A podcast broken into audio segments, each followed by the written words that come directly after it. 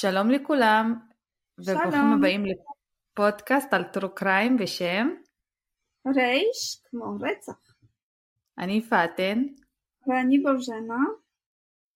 ואנחנו רוצות להגיד תודה רבה לכולם על ההאזנות, על הפולו, על התגובות, על כל מה שאתם כותבים לנו. תודה רבה לכל מי שהצטרף לקבוצת הפייסבוק, לעמוד האינסטגרם, לכל מי שיעקב אחרינו בפלטפורמות השונות. זה ממש מחמם לנו את הלב וזה ממש עוזר לנו, אז תודה רבה לכולם.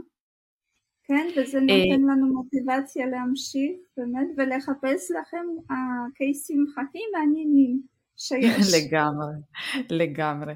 ואנחנו רוצות גם להזכיר שהפודקאסט זמין להאזנה גם בספוטיפיי, גם באפל פודקאסט, גם בגוגל פודקאסט. יש לנו גם עמוד ביוטיוב, פודקאסט טרש כמו רצח. יש לנו גם קבוצה בפייסבוק, פודקאסט טרש כמו רצח, ויש לנו, יש לנו גם עמוד באינסטגרם, m מקף תחתון as murder. אנחנו נדאג מהיום לשים uh, תמיד את הקישור לקבוצת הפייסבוק ולעמוד האינסטגרם בתיאור של הפרק, כי אנשים עדיין לא מצליחים למצוא את הקבוצה ואת העמוד באינסטגרם, אז ככה יהיה לכולם יותר קל. ואני רוצה לציין שיש לנו ציוד הקלטה חדש, אז אני ממש מקווה שהסאונד יהיה הרבה יותר טוב, ממש מקוות לזה, כי קיבלנו גם פידבק שהסאונד שלנו לא משהו, זה באמת נכון, כי ממש הקלדנו עד עכשיו במקומות מוזרים שאתם אפילו לא רוצים לדעת איפה. בתנאים קשים. תנאים קשים. אז מקוות עכשיו שזה ישתפר. לגמרי, וזה גם פעם ראשונה שאנחנו מקליטות אונליין, אז זה טיפה מוזר. נכון, נכון. אז תגידו לנו גם אם זה באמת היה שווה להשקיע בציוד חדש. נכון. אז היום יש לנו סיפור, אנחנו עוברות את כל הדרך לאנגליה, והיום אנחנו מספרות את הסיפור של משפחת פילפוט. טוב, לא מוכנה? כן. אוקיי. אוקיי, אז אנחנו עוברות ל-11 במאי 2012, ואנחנו נקשיב לשיחה למוקד החירום, אנחנו נקשיב ביחד ואחר כך נמשיך משם.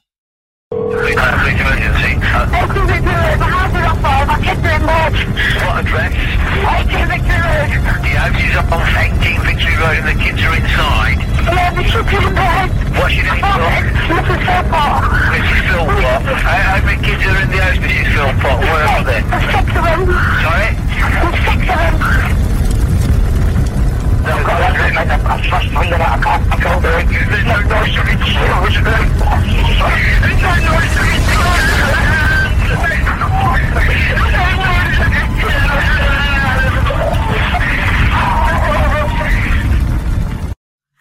אוקיי, אז בגדול בשיחה שומעים uh, אישה בשם מארי פילפוט, מתקשרת למוקד החירום וממש מתחרפנת וכולה בלחץ, והיא טוענת ששת, ששת הילדים שלה לכודים בתוך הבית, כשהבית עצמו נשרף, עולה באש ומלא עשן יוצא מהבית. אחר כך ברקע שומעים גם את בעלה, מקפילפוט כשהוא מתחנן למשטרה ומתחנן לעזרה, מבקש גם מהשכנים שיעזרו להם.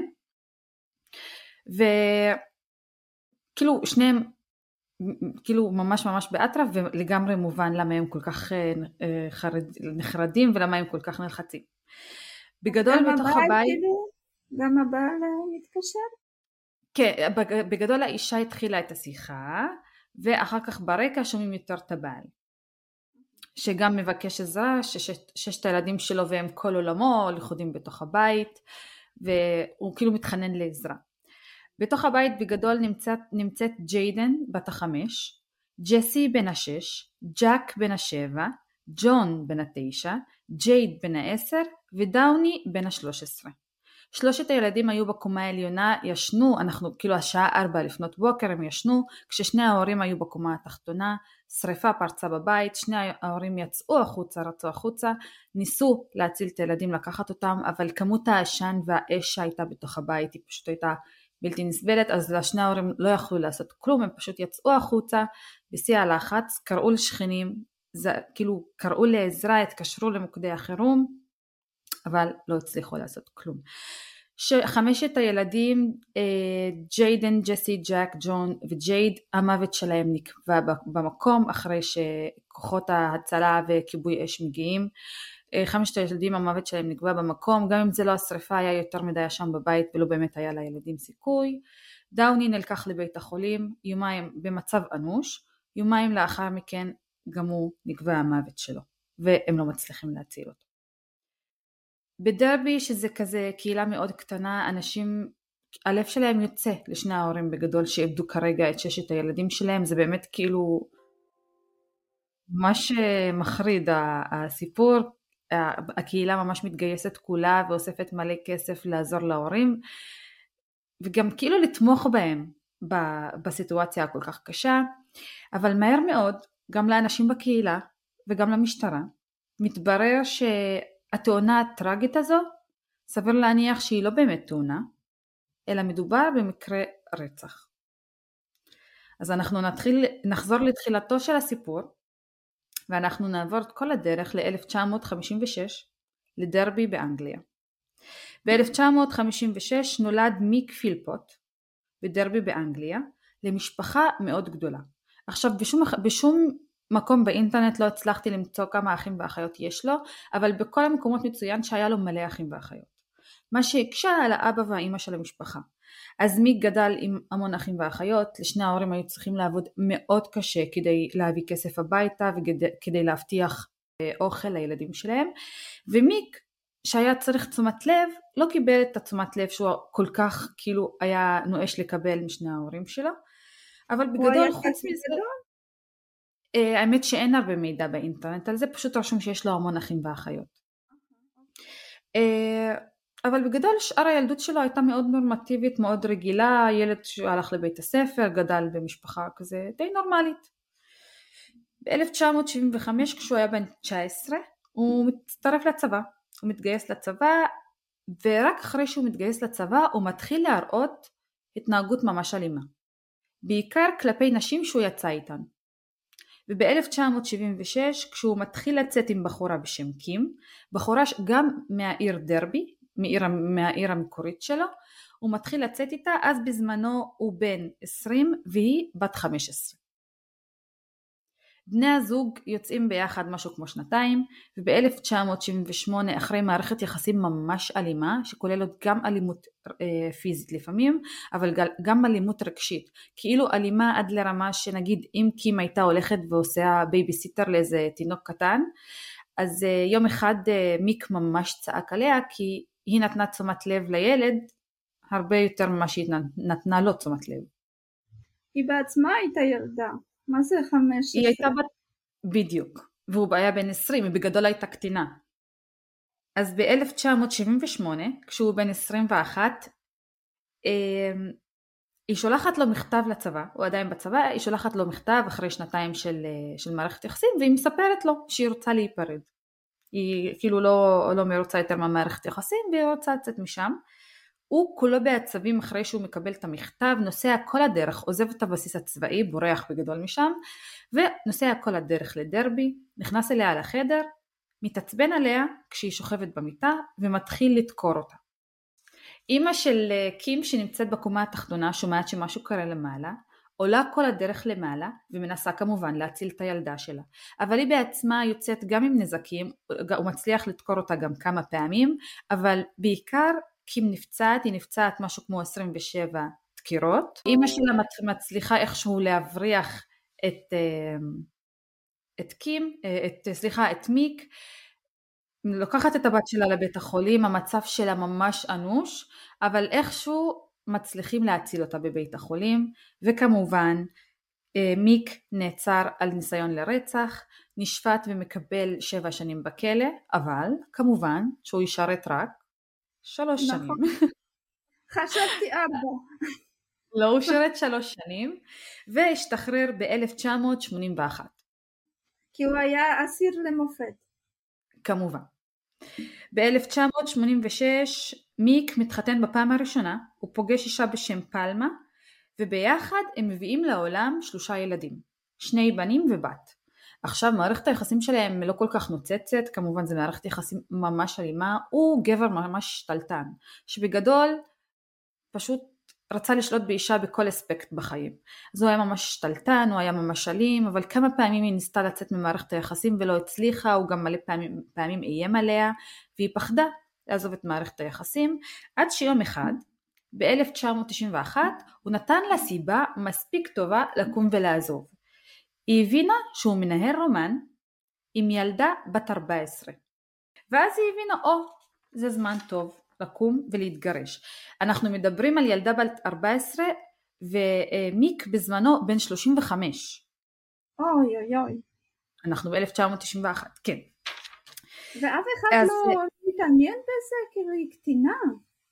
לא, אבל אני, אנחנו, מיק בגדול חיפש בחורות, באמת, כאילו בשנים האלה ראו שהוא מחפש אה, בחורות וילדות ממש קטנות וצעירות, בעיקר בגיל ההתבגרות, אה, זה ממש הרבה יותר קטנות ממנו, והוא גם הלך לבחורות מאוד ספציפיות, בחורות עם ביטחון עצמי קצת מעורער, בחורות אחרי נגיד מערכת יחסים ממש אלימה, או ילדות שיש להם הורים ממש קשים או אלימים, שהם פשוט חיפשו לצאת מהבית. אז הוא הלך כזה לאוכלוסיית יעד ממש ספציפית, הוא שיחק אותה אוויר על סוס לבן, הוא שיחק אותה הגיבור שלהם, ניסה להציל אותה, הקסים אותנו, היה באמת ממש אה, כריזמטי כזה ועשה עליהם בגדול מניפולציות רגשיות. הוא פשוט הקסים אותם, גרם להם... מעניין ש, שמשטרה לא, לא התערבה, אולי בזמנו זה לא היה כזה אה, לחוץ כמו עכשיו. אני חושבת שפשוט אף אחד לא ידע שהוא מנהל מערכת יחסים עם ילדה בת 14. בגדול רק אשתו והיא התגרשה ולא כל כך כאילו פתחה עליו נגיד עכשיו אה הוא מנהל רומן עם קטינה.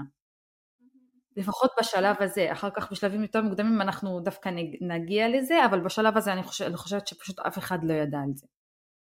אז ב-1993, שנתיים אחרי שהוא מתגרש מאשתו הראשונה, וכשהדר המאהבת שלו מגיעה לגיל 16, ביום הולדתה ה-16 היא בורחת מהבית של ההורים שלה, היא הולכת ישר לביתו של מיק, שבשלב הזה הוא בן 37, מהר מאוד הם מתחתנים, וביחד מביאים שני ילדים.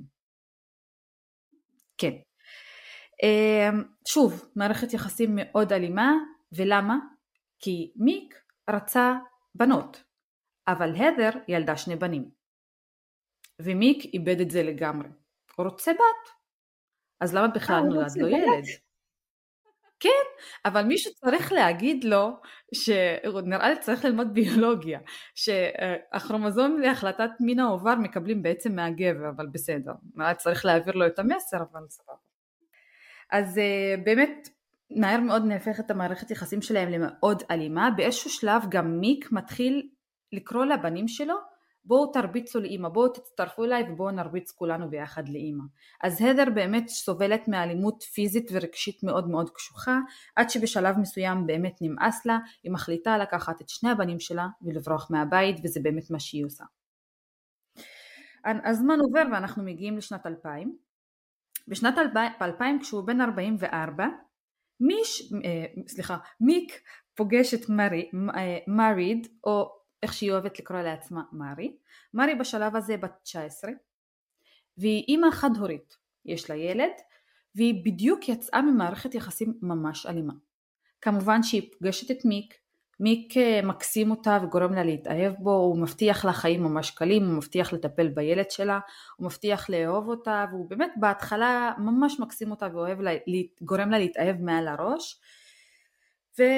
והכל טוב ויפה בגדול בין בני הזוג, מהר מאוד היא גם עוברת לגור אה, ביחד איתו, והכל יפה. בשנת 2001, ממש כמה חודשים אחרי שהוא מכיר את מארי, הוא פגש בחורה, בת 16, יתומה, גם אימא חד-הורית. קוראים לה ליסה. וגם כמובן, בה הוא מתאהב. גם איתה הוא מתחיל לנהל רומן, אבל אנחנו פה מדברים על שתי מערכות יחסים שהוא מנהל באותו זמן, אבל גם לא בסתר. מארי ידעה שהוא מנהל מערכת יחסים עם ליסה, גם ליסה ידעה שהוא מנהל מערכת יחסים עם מארי. והסכימו לזה? כן, הם היו בסדר גמור עם זה, ומה שיותר אבסורד זה ש-2003, שנתיים, אה, שלוש שנים סליחה אחרי שהוא מכיר את מארי, הוא ומארי מתחתנים, וליסה היא המלווה של הכלה בחתונה. אוי, באמת? כן, כן, רואים תמונה של שלושתם ביחד, בני הזוג עומדים, חתן וכלה, ולידם המ- המלווה שלהם, שהיא בעצם המאהבת של אה, מיק. כן? לא יודעת. ושלושתם עוברים ב- לגור ביחד בביתו של מיק, ובאמת מנהלים כאילו חיי משפחה לכל דבר, שלושתם ביחד. אה, מרי ומיק בני הזוג, וליסה המאהבת של מיק. הזמן עובר ובשנת 2006 אנחנו מגיעים לא לשלושה אנשים שגרים באותו בית אלא למשפחה ענקית. בשלב הזה למרי שהיא כרגע בת 25 ולמיק יש ביחד ארבעה ילדים חוץ מהילד מהנישואים הקודמים שלה שהיא בכלל כאילו הייתה אימא חד-הורית כשהוא הכיר אותה. לליסה שבשלב הזה היא בת 22 ולמיק יש שלושה ילדים ביחד חוץ מהילד שלה שהיה ממערכת היחסים הקודמת שלה. אז אנחנו מדברים על... גם, גם עשה פוליגמיה. כי הוא בדיוק. ביחד, גרי ביחד וחי ביחד עם שני נשים, שתי נשים. בדיוק. בדיוק. כן, אז בשלב הזה באמת הבית מפוצץ בילדים, אנחנו מדברים על בית, בית מאוד קטן יחסית, גרים שם ארבע ועוד שלוש, עוד שני ילדים, אנחנו מדברים על תשעה ילדים ביחד עם שלושה מבוגרים, והם חיים על קצבה. מיק לא עובד, ליסה ו... ומרי יוצאות לעבוד, אבל הוא, הש... ה... כאילו הוא השולט בבית. הן, הן יוצאות לעבוד, אבל הוא מקבל את המשכורות לעצמו. הוא זה שמחליט על מה מוצאים כסף. אם הן צריכות כסף, הן צריכות לבוא אליו ולבקש ממנו את הכסף, הוא בגדול לא עובד. אבל הוא רואה, רואה החשבון של הבית. אבל לפחות הוא טיפל בילדים אם הוא יושב בבית. כן, היית חושבת, אבל לא. הייתי חושבת, אם הוא לא עובד. לא נוצץ, לא. לא. אז כן, הוא בגדול מאוד שתלטן, הוא מאוד אלים, הוא באמת, שתי אנשים יוצאות לעבוד, וגם ממשיכים להביא ילדים. אנחנו מגיעים למרץ 2007 כששתי הנשים בהיריון באותו זמן. ויש כבר תשעה ילדים בבית, שזה באמת מטורף, והם חיים על קצבה. ושתי הנשים עובדות ב... עובדות. כן. אבל הבנות כאילו הן עבדו בניקיון והם לא קיבלו כל כך הרבה כסף עכשיו לתשעה ילדים. כאילו לחיות עם תשעה ילדים זה המון, זה גם מצריך הרבה, הרבה כסף אבל בואי נגיד שהם חיו ממש על הקצה. אה, בשנת 2006 מיק מגיע להחלטה והוא אומר אני צריך לנגן על זה לקבל בית יותר גדול אבל מהכסף של המדינה. אז הוא מתחיל אז הוא מחליט להתחיל לשלוח את הסיפור שלו לכל מיני אה, עיתונים וגם לצהו, לצהבונים, ככה אומרים את זה? צהובון. הוא מחליט לשלוח את הסיפור שלו ואת אה, סגנון החיים שלו. הוא מתחיל לשלוח להם אני גבר נשוי אבל יש לי גם מאהבת, אני והילדים שלי עם שתי אנשים גרים באותו בית עם שתי אנשים ואני צריך בית יותר גדול, המדינה לא נותנת לי בית כזה גדול אבל הבית הזה לא כזה לא כזה גדול שכולנו נחיה בו, אז אני צריך גם יותר כסף מהמדינה וגם בית יותר גדול.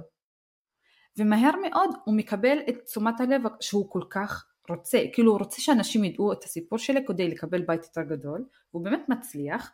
ב-2006, במהלך 2006 הוא...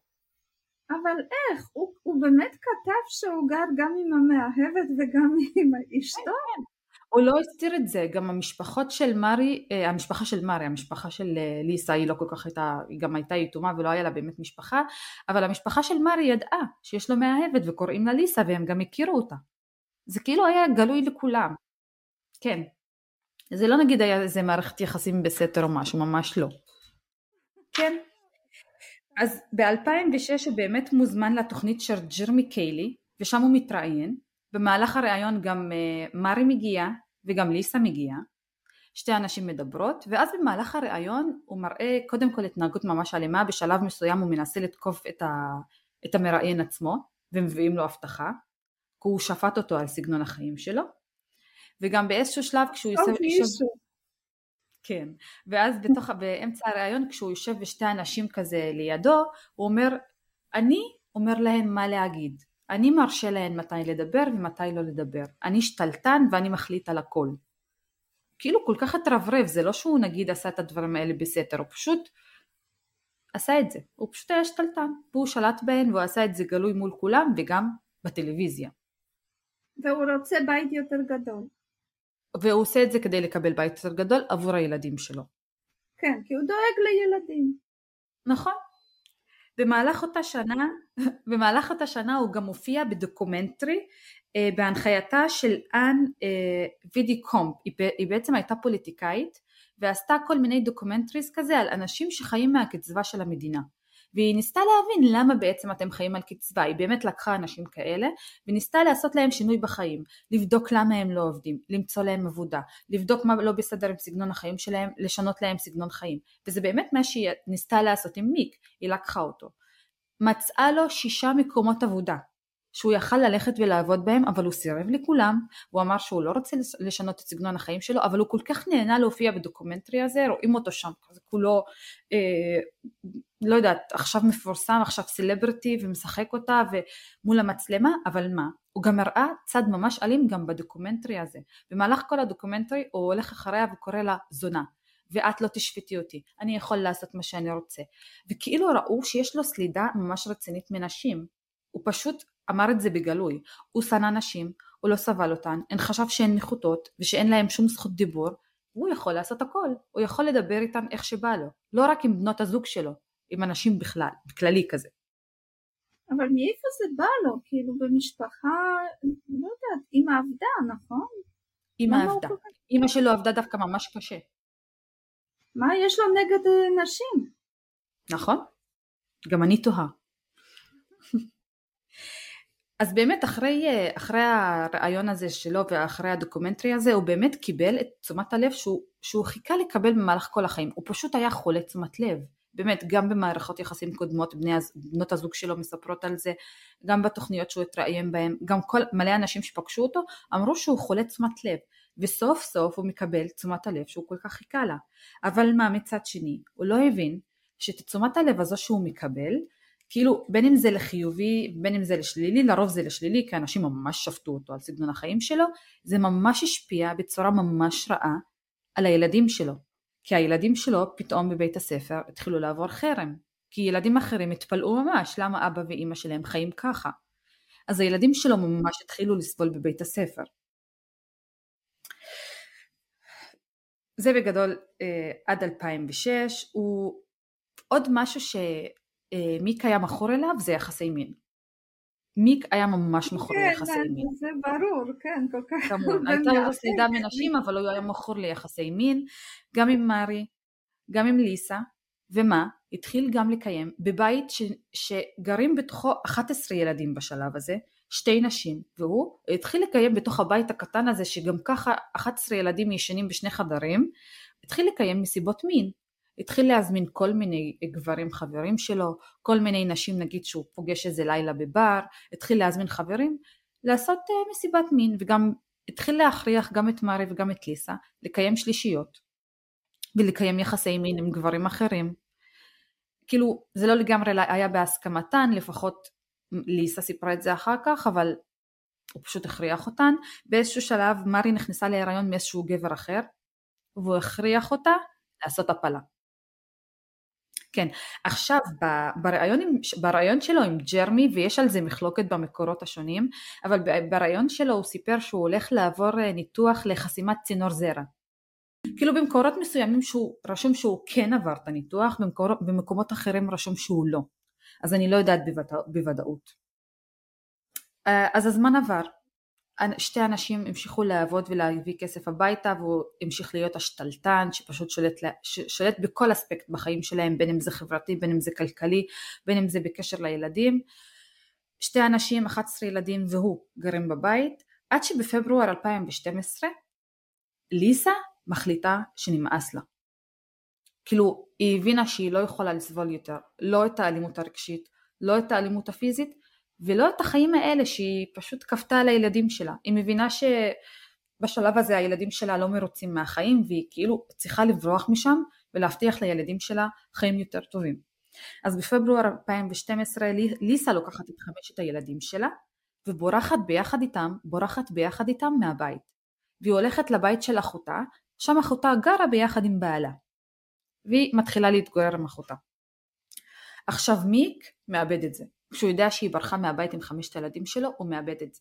קודם כל, כאילו, היא פשוט לא הקשיבה לו, היא ברחה מהבית והוא לא שלט בה כמו שהוא רוצה. שנית כל, הוא איבד פה מלא כסף. קודם כל היא עבדה, והביאה כסף הביתה, וזה משהו שהוא איבד, וגם את הקצבה לילדים, הוא הבין שהילדים עכשיו הם לגמרי עם ליסה, אבל הוא קיבל כסף על הילדים. אז הוא עשה הכל כדי להחזיר את המשמורת של הילדים לעצמו. הוא באמת, הוא וליסה נכנסו ל, ל, כאילו לתהליך משפטי כדי לקבל את המשמורות על הילדים, והוא עשה הכל כדי לקבל את הילדים בחזרה. אה, אה, היום, יום השימוע הראשון בבית המשפט היה במאי, אז מה, מה הוא עשה? בתחילת מאי 2012 הוא הלך לתחנת משטרה וסיפר לשוטרים שליסה מאיימת לרצוח אותו. הוא כאילו פשוט ניסה, את יודעת, אה, לשים איזה משהו נגדה בתחנת המשטרה כדי שהשוטרים יחשדו בה או משהו, אז הוא הלך וסיפר לשוטרים שהיא מאיימת לרצוח אותו, וב-11 למאי 2012 הייתה הישיבה הראשונה בבית המשפט בקשר למשמורות על הילדים. אה, ליסה, כאילו אה, הישיבה הסתיימה, ליסה חזרה הביתה, מיק חזר הביתה, באותה לילה, בארבע לפנות בוקר, פורצת השריפה בבית. אבל ליסה? מה, השריפה, לא, בבית של מיק, של מיק ומרי, ואנחנו חוזרות לאותה שיחה למוקד החירום ששמענו בתחילת הפרק. אז בבית של מיק ומרי פורצת שריפה בארבע לפנות בוקר, מיק ומרי ישנים בקומה התחתונה, וששת הילדים של מיק ומרי ישנים בקומה העליונה. עכשיו, השריפה הזו היא כאילו הכל חוץ מתאונה. מהר מאוד אחרי שמפנים את הגופות של הילדים והכבאים מכבים את הבית, המשטרה מתחילה לחקור ומנסים להבין בעצם מה מקור השריפה. המשטרה די מהר מבינה שהשריפה לא תאונה. כאילו רואים שמישהו פשוט הדליק אש בתוך הבית. הם רואים גם עדות לבנזין על הדלת הקדמית של הבית, אבל אחר כך כאילו ממש שפכו ממש מעט בנזין על הדלת הקדמית של הבית, ושאר הדלק נשפך בקומה העליונה, קרוב לחדר של הילדים, וגם ראו שהחלון של החדר של הילדים, ורק הוא היה פתוח במהלך אותו לילה. אז כאילו זה הדליק להם מנורה אדומה, ומהר מאוד החקירה נהפכה מתאונה לחקירה על רצח. והם ניסו להבין מי עשה את זה. וכמובן מי החשוד הראשון שיעלה, מי ירצה לנקום במיק? ליסה. אז הם מהר מאוד מביאים גם את ליסה וגם את גיסה בשם עיין לתחנת המשטרה ומתחילים לתשאל אותם בקשר לשרפה אבל המשטרה מבינה מהר מאוד שלליסה ולעיין אין שום קשר לשרפה והם משחררים, אותם. עכשיו איך שאומרים למה, למה בעצם היא הייתה רוצה, זה עוד לא הייתה החלטה של בית משפט שהוא לוקח לילדים. עוד לא הייתה החלטה של בית משפט אבל לפני, בתחילת מאי, כמה ימים לפני, לפני השימוע, הוא הלך למשטרה ואמר שהיא מאיימת לרצוח אותו. זה וגם... זה כאילו שהיא הייתה רוצה לנקום? כן, וכאילו היא רוצה להתנקם בו, כי הוא רוצה לקחת ממנה את הילדים. כאילו כששאלו אותו, יש לך אויבים, מישהו רוצה כאילו לפגוע בך או במשפחה שלך, אז הוא כמובן, החשוד הראשון שהוא מעלה זה ליסה. אז לוקחים אותה ומהר מאוד מבינים שאין לה שום קשר, משחררים אותה. אבל גם למשטרה וגם לשכנים וגם לקרובי משפחה, מהר מאוד, איך שאומרים, על ראש הגנב בוער הכובע. הם מהר מאוד מבינים שמשהו לא תקין, לא עם מרי וגם לא עם מיק. כי כשבקהילה מנסים לעשות הכל כדי אה, לאסוף מלא כסף למשפחה, גם כדי לבנות את הבית מחדש, גם כדי לעשות את הלוויה לששת הילדים שלהם, שכאילו שישה ילדים מתחת לגיל 13 רק אה, אה, מתו, אז הם באמת אוספים להם מלא כסף, משהו כמו 11 אלף פאונד, גם כדי לעשות את הלוויה, גם כדי אה, לתקן את הבית. במקום זה הם שמים לב שבני הזוג פשוט לוקחים את הכסף והולכים לעשות שופינג כל הזמן. הם מטיילים להם, הם הולכים לקניון, הם קונים בגדים, הם קונים דברים לא רלוונטיים, הם כאילו הכל חוץ מהורים מתאבלים. וגם המשפחה של מרי מספרת שנכון אה, לקחו את דאוני יומיים לבית החולים והוא היה במצב אנוש. אז לא מרי ולא מיק ישבו לידו, הם פשוט סירבו לשבת לידו. הם פשוט ביקשו מבית החולים אה, חדר, בית החולים באמת נתן להם חדר לישון שם, אבל הם לא התייחסו לילד שלהם. הם כאילו כל הזמן רבו ה, אה, עם הצוות של הבית חולים למה לא מביאים להם אוכל וזהו. בגדול כשקראו להם נגיד אה, אנחנו, אחותה של מרי מספרת שכשקראו להם ואמרו להם שכנראה דאוני לא ישרוד ואלה השעות האחרונות שלו, הם, הם לא הסכימו ללכת ולשבת לידו. ומרי גם כאילו, לא? את- גם לא. לא, גם מרי לא. רק האחיות של מרי וסבתא שלו, אימא של מרי, ישבו לידו, וככה הוא נפטר בעצם בבית החולים. אז גם השכנים, גם המשטרה, מתחילים להעלות חשד בקשר ל... למיק ומרי. וכאילו מבינים מהר מאוד שמשהו לא תקין. והם, יש להם, כאילו יש להם הוכחות בתוך הבית שהשריפה לא פרצה כתוצאה מתאונה, אלא בעצם פשוט מישהו הצית את, ה, את הבית. אז מה, מה שהמשטרה עושה, הם פשוט שמים להם, אחרי שדאוני נפטר, הם פשוט עוברים לגור בחדר בבית מלון, בני הזוג. אז המשטרה פשוט שמה לה מכשיר הקלטות בתוך החדר שלהם בבית מלון, והיא פשוט מתחילה להקשיב להם, לראות אם הם יגידו משהו, כי הם חשדו בהם ממש כאילו. שלושה ימים אחרי השריפה ואחרי שהמשטרה מפרסמת שסביר להניח שלא מדובר בתאונה, אלא מדובר ברצח, בני הזוג יוצאים במסיבת עיתונאות מול כל העיתונים וכאילו מדברים עם כולם ומנסים את יודעת להביע את צערם הרב וכולי. אבל מה זה כאילו הצגה שפשוט אי אפשר לקנות אותה. רואים שם את מי כזה יושב עם אה, טישו וכזה בוכה וכאילו לא יכול להרים את הראש אבל בגדול לא רואים שום דמעה. הטישו שלו לא נרטב בכלל פשוט רואים שהוא משחק אותה. הוא כאילו ניסה לשחק אותה עצוב אבל הוא, הוא לא באמת כאילו ראו שהוא לא עצוב מריה הייתה שם פשוט הייתה בשוק כזה לא דיברה לא עשתה כלום בגדול. אחרי מסיבת, מסיבת העיתונאות הזו פשוט כולם חשדו בו. כאילו החוקרים שישבו מאחורי המסך אומרים כולנו הסתכלנו פשוט אחד על השני ואמרנו אוקיי משהו מסריח פה משהו לא תקין. וגם אה, אה, חוקר לשפת גוף גם רואה את הרעיון כמובן שגם פסיכולוגים וכולם מעלים נקודה אחת שבמהלך כל המסיבת עיתונאות לא מארי ולא מיק לא מדברים על הילדים בכלל. הם כאילו לא, לא מדברים עליהם בכלל, הם פשוט, הוא כזה ממשיך להגיד, אני רוצה להגיד תודה רבה גם למשטרה, גם לאנשים מהקהילה, גם לכם שבאתם לפה, הוא כאילו לא, הוא, לא, הוא לא מדבר על הילדים, כאילו לא בכלל, אבל אותם.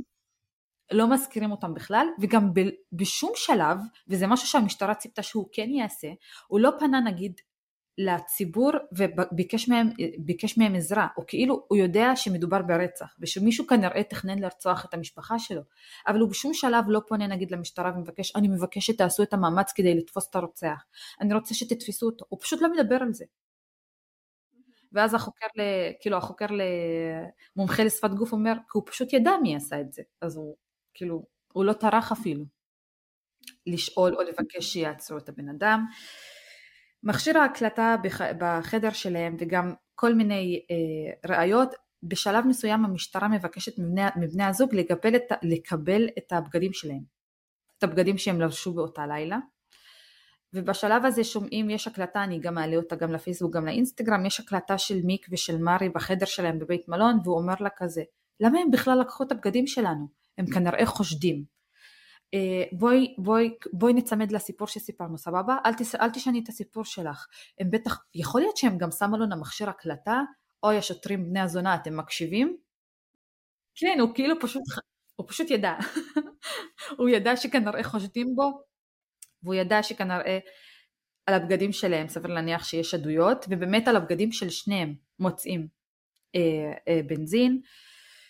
ומה שקרה בעצם באותה לילה זה משהו כזה, שלושה שבועות לפני השרפה, מיק ומרי, ביחד עם חבר ממש טוב של מיק, שקוראים לו פאול, מתכננים את הרצח. הם מתכננים אה, להדליק, להדליק אש בתוך הבית, את יודעת, לביים שרפה. הם השאירו את החלון של חדר הילדים פתוח כי הם תכננו כזה שמיק ומרי יראו את השריפה, יצאו החוצה, יתחילו לזעוק לעזרה, יבקשו מהשכנים לבוא ולעזור להם.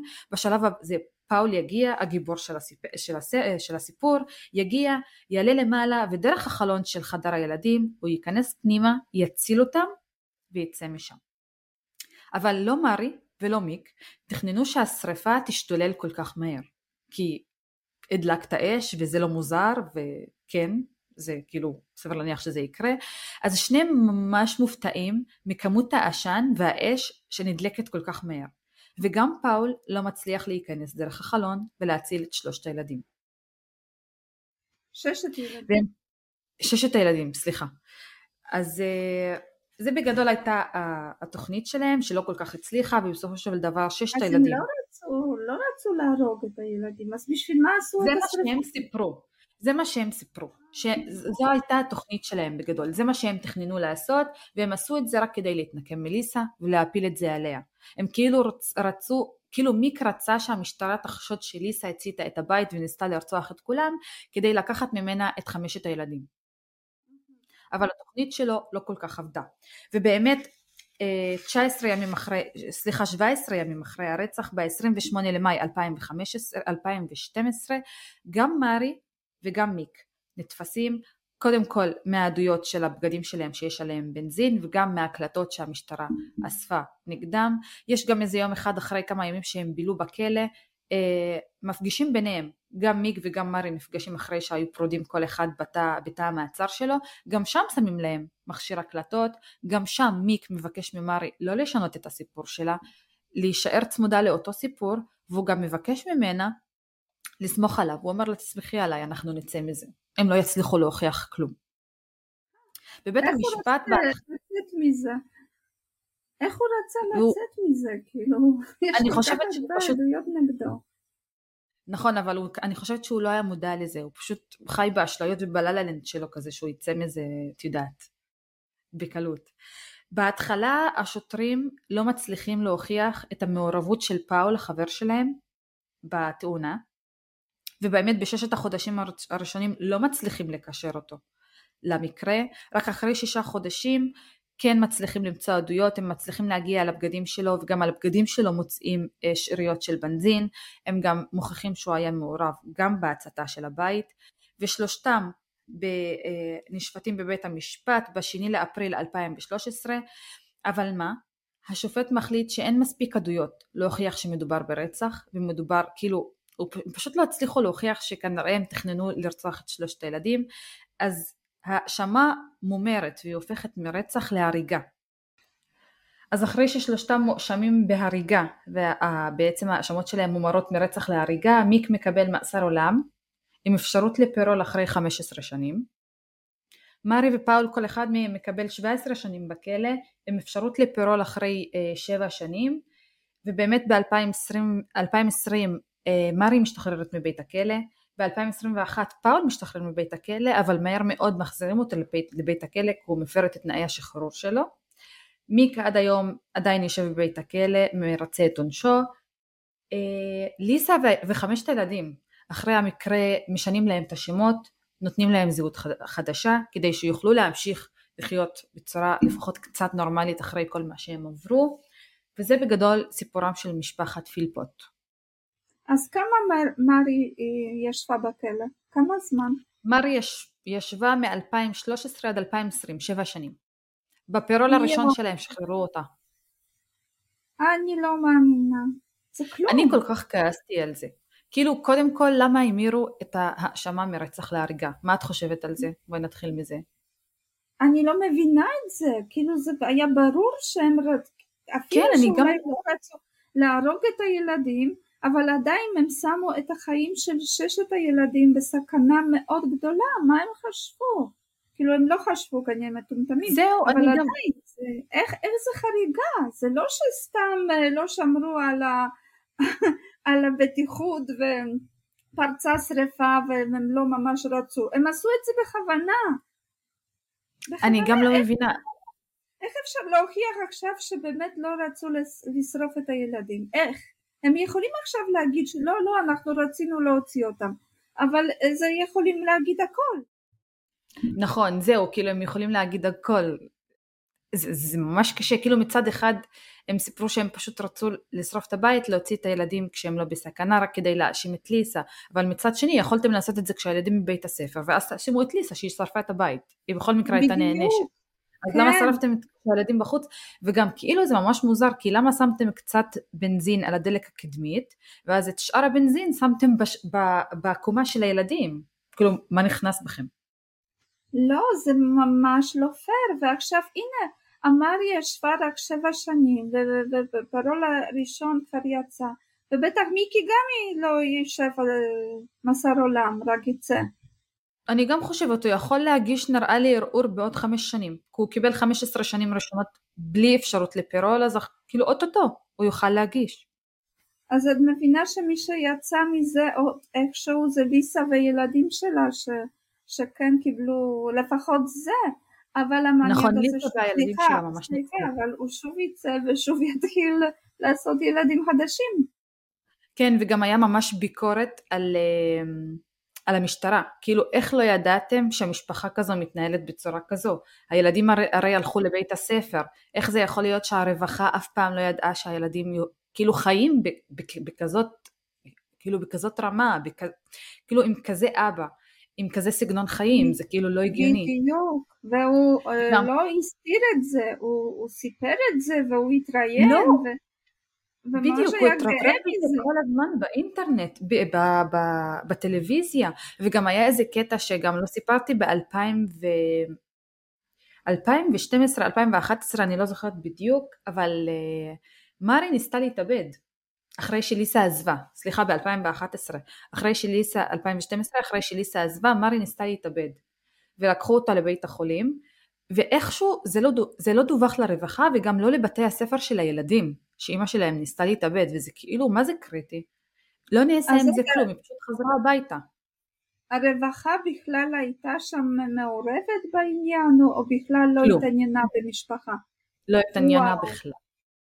הוא המשיך לגור איתם ככה בתוך הבית, וגם ליד הבית שלו היה לו כזה קרוון קטן, ששם הוא, את יודעת, קיים יחסי מין וחיכה לנשים, וכאילו כלום, הילדים, 11 ילדים ישנים בשני חדרים, כאילו, זה פשוט זוועתי, וכלום, אף אחד לא התערב. אז אחרי המקרה הייתה ממש ביקורת קשה, גם על המשטרה וגם על הרווחה. וכאילו מלא אנשים דיברו על זה, שזה משהו שהיה יכול להימנע. כאילו זה משהו שיכלתם למנוע. את הרצח. המיותר של ששת ילדים. בטח, בטח, זה, זה לא גם יאומן. כאילו הסרטון מהלוויה והתמונות מה זה כואבות, כי כזה זה אה, שישה ארונות כזה שפשוט ילד, ילדים קטנים, כאילו זה מגיל חמש עד שלוש עשרה. זה באמת ילדים מב- ממש קטנים. את מבינה איזה מוות זה בשריפה, באש, זה מוות נוראית. אני מקווה כן, ו- שקודם הפיגוע קרה מהעשן, ולא ממש... וואי, את מדברת בדיוק. כמו שדודה שלהם, אחות של מארי דיברה. היא כאילו אומרת, אני מאוד מקווה שהם פשוט נחנקו מהעשן וכאילו הם לא ירגישו כלום אחר כך. למרות שדאוני זה שלקחו אותו לבית החולים קשה לי להאמין. אבל אה, אה, כן, גם המשפחה של מארי ממש מורחת עליה ביקורת. כאילו אימא שלה מספרת שביום שהיא התחתנה עם מיק, אני אמרתי לה, מה את עושה? יש לו מאהבת. או כאילו המאהבת שלו יושבת פה לידך בחתונה. אבל היא הייתה כל כך מאוהבת בו מעל הראש והוא כאילו עשה עליה כל כך הרבה מניפולציות שפשוט אה, היא כאילו לא הצליחה לצאת משם והיא גם שיתפה אותו איתו פעול- פעולה לפחות הוא היה חתיך או משהו, מה כל כך משך את האנשים אליו? היא הייתה בת 19 והוא היה בן 44 כשהם הכירו אבל עדיין הוא היה נראה טוב, או כאילו, איך הוא נראה? אני לא יודעת כאילו אני הסתכלתי על התמונות שלו זה כאילו לא יודעת הוא כאילו מבוגר מדי לטעמי אוי, לא יודעת, כאילו בכל מקרה, אבל הוא היה מניפולטור ממש רציני. הוא באמת עשה מניפולציות על כולם. כאילו כולם מספרים שהוא היה ממש כריזמטי. הוא פשוט ישב ויכל לדבר שעות, ואנשים היו מאמינים לו. וואו. לא, גם בשום שלב, גם בשום שלב לא הוא ולא מארי הביעו חרטה, שזה מה זה כאילו עצוב. כאילו עצוב לי על הילדים האלה, שגם ככה סבלו במהלך החיים משני ההורים שלהם, ואחר כך גם נרצחו ככה, ולא קיבלו את הצדק שמגיע להם, כי העונש שההורים קיבלו באמת סתמי, יחסית למה שקרה. סתמי, לגמרי, מארי כבר יצאה ומה, כאילו שישה ילדים נהרגו לה. בעצם רצחה, בואי נגיד את האמת. ו- ויצאה כן, כבר גם, חופשייה. גם מיק בכלל, בואי נתחיל עם זה שהיה לו ניסיון רצח והוא דקר את החברה שלו 27 פעמים והוא ישב רק שלוש שנים בכלא. זה בכלל הזיה. אני לא מבינה. ואת וזה לא משהו אלים. בחנות, אז את תשבי שנתיים בכלא. מה זה? על גניבה לדוגמה בחנות, יושבים שנתיים בכלא, ופה מישהו דקר, רצה להרוג, וישב שלוש שנים, איזה פרופורציות יש? אני, אני באמת לא מבינה את זה, זה ממש הזוי, והבן אדם אלים, כאילו ראו בכל מה שהוא עשה, הוא היה ב fucking documentary, והוא הת- התנהג בצורה ממש אלימה למראיינת שם, כאילו, אין יותר ברור מזה. איך יכולתם, איך יכלתם להמיר את העונש שלו מרצח ל- להריגה? ואת מבינה שזה קורה בכל מדינה בעצם, מה שאנחנו רואים לגמרי. לפי הקייסים, שיש כאלה דוגמאות בכל מדינה, שלא הייתה רווחה בזמן, אה, לא, לא, לא משטרה, לא, לא ראו שום דבר, קיבלו עונש קטן, אני לא מבינה למה זה קורה. אני כאילו כן מבינה למה זה קורה, כי כל המערכות האלה שאנחנו מדברות עליהן בעצם כאילו מתנהלות על ידי בני אדם, ובני אדם טועים, כאילו גם, גם במערכת הבריאות יש טעויות והן עולות ביוקר בחייהם של בני אדם, אבל כאילו לפעמים זה כל כך ברור וזה כל כך כאילו עצוב שזה קורה, כי המחיר כל כך גבוה וחבל שזה קרה. כאילו אם כל אחד היה עושה את העבודה שלו, סביר להניח כמו שצריך, אז יכול להיות שהיינו מצמצמים לפחות כמה מקרים. לא יודעת. לפחות על ילדים, חבל על- על הילדים, וואי, על מסכנים. החיים שלהם.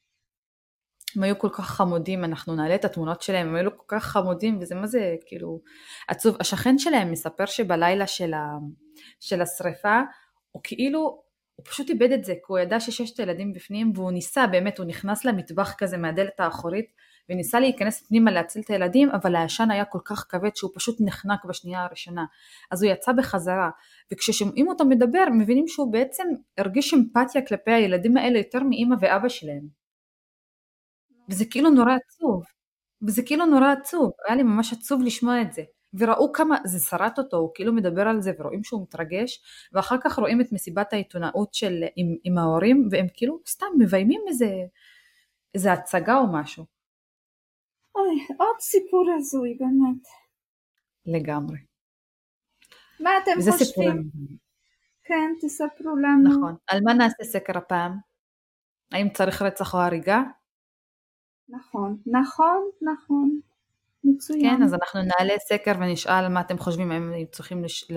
לשפוט אותם על רצח או על הריגה, וזה סיפורם של משפחת פילפוט, וזהו, תודה רבה, ואל תשכחו, הדיבר השישי, לא תרצח, אנחנו ניפגש שבוע הבא, ביי ביי. ביי ביי.